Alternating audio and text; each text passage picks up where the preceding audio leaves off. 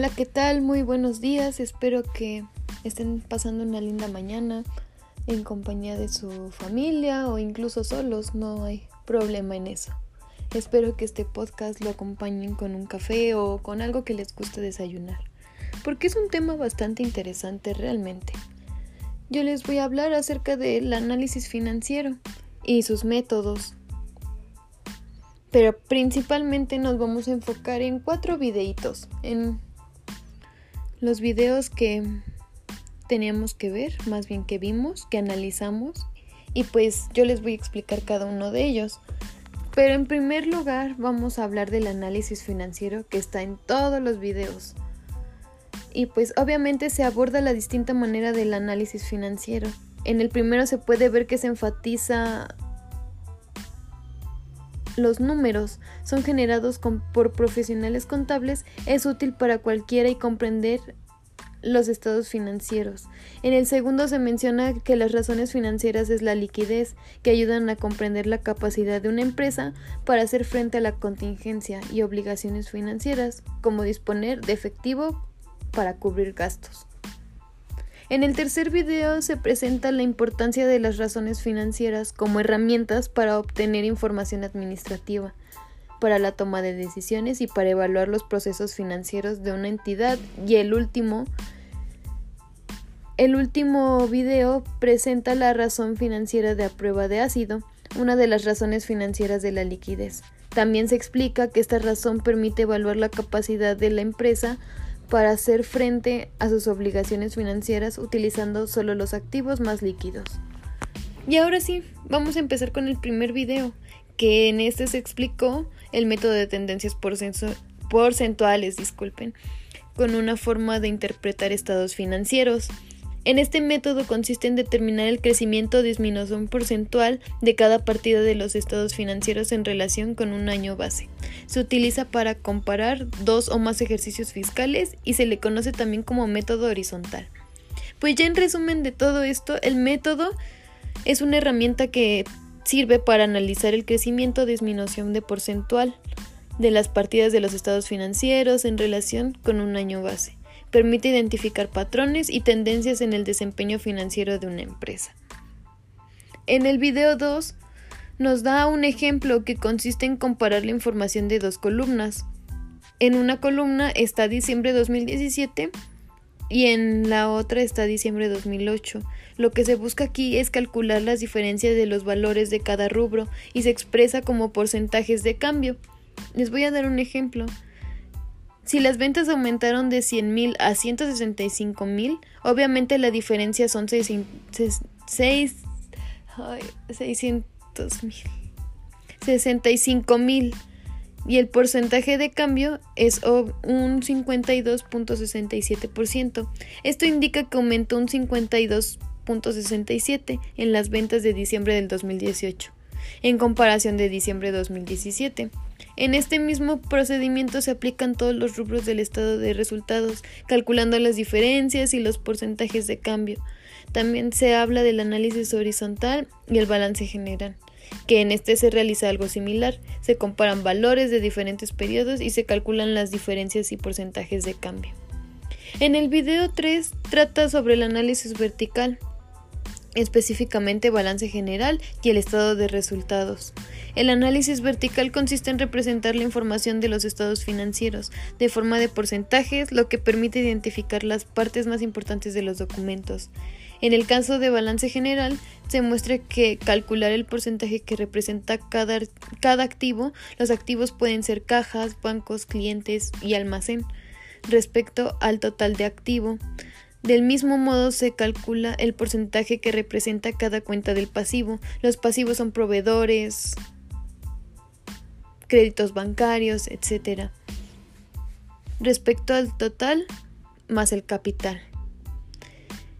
En el caso del estado de resultados se muestra cómo calcular el porcentaje que representa cada partida. Las partidas son ventas, descuentos, sobreventas, mano de obra y utilidad neta respectivo total a los ingresos. En el video 4 se mencionan las razones financieras que son indicadores que brindan información sobre entidad financiera. Estas ayudan en la toma de decisiones y proporcionan información administrativa para la misma. Sobre los procesos de una empresa, algunas razones financieras importantes son la liquidez, solvencia, desempeño, eficiencia y apalancamiento. Las razones financieras de la liquidez permiten determinar la capacidad de una empresa para hacer frente a sus obligaciones. También se menciona que las cuatro razones financieras de la liquidez son la prueba de ácido, razón de efectivo, razón circulante y razón de capital de trabajo. En la prueba de ácido es una razón que excluye activos que no se pueden convertir rápidamente en efectivo. Y la prueba de ácido se calcula sumando los activos líquidos y dividiéndolos entre los pasivos circulantes. La interpretación de las razones financieras es crucial para comprender su significado y tomar decisiones adecuadas. Yo diría que el método que podríamos usar para nuestra vida diaria o académica sería las razones financieras con liquidez. ¿Por qué me refiero a esto?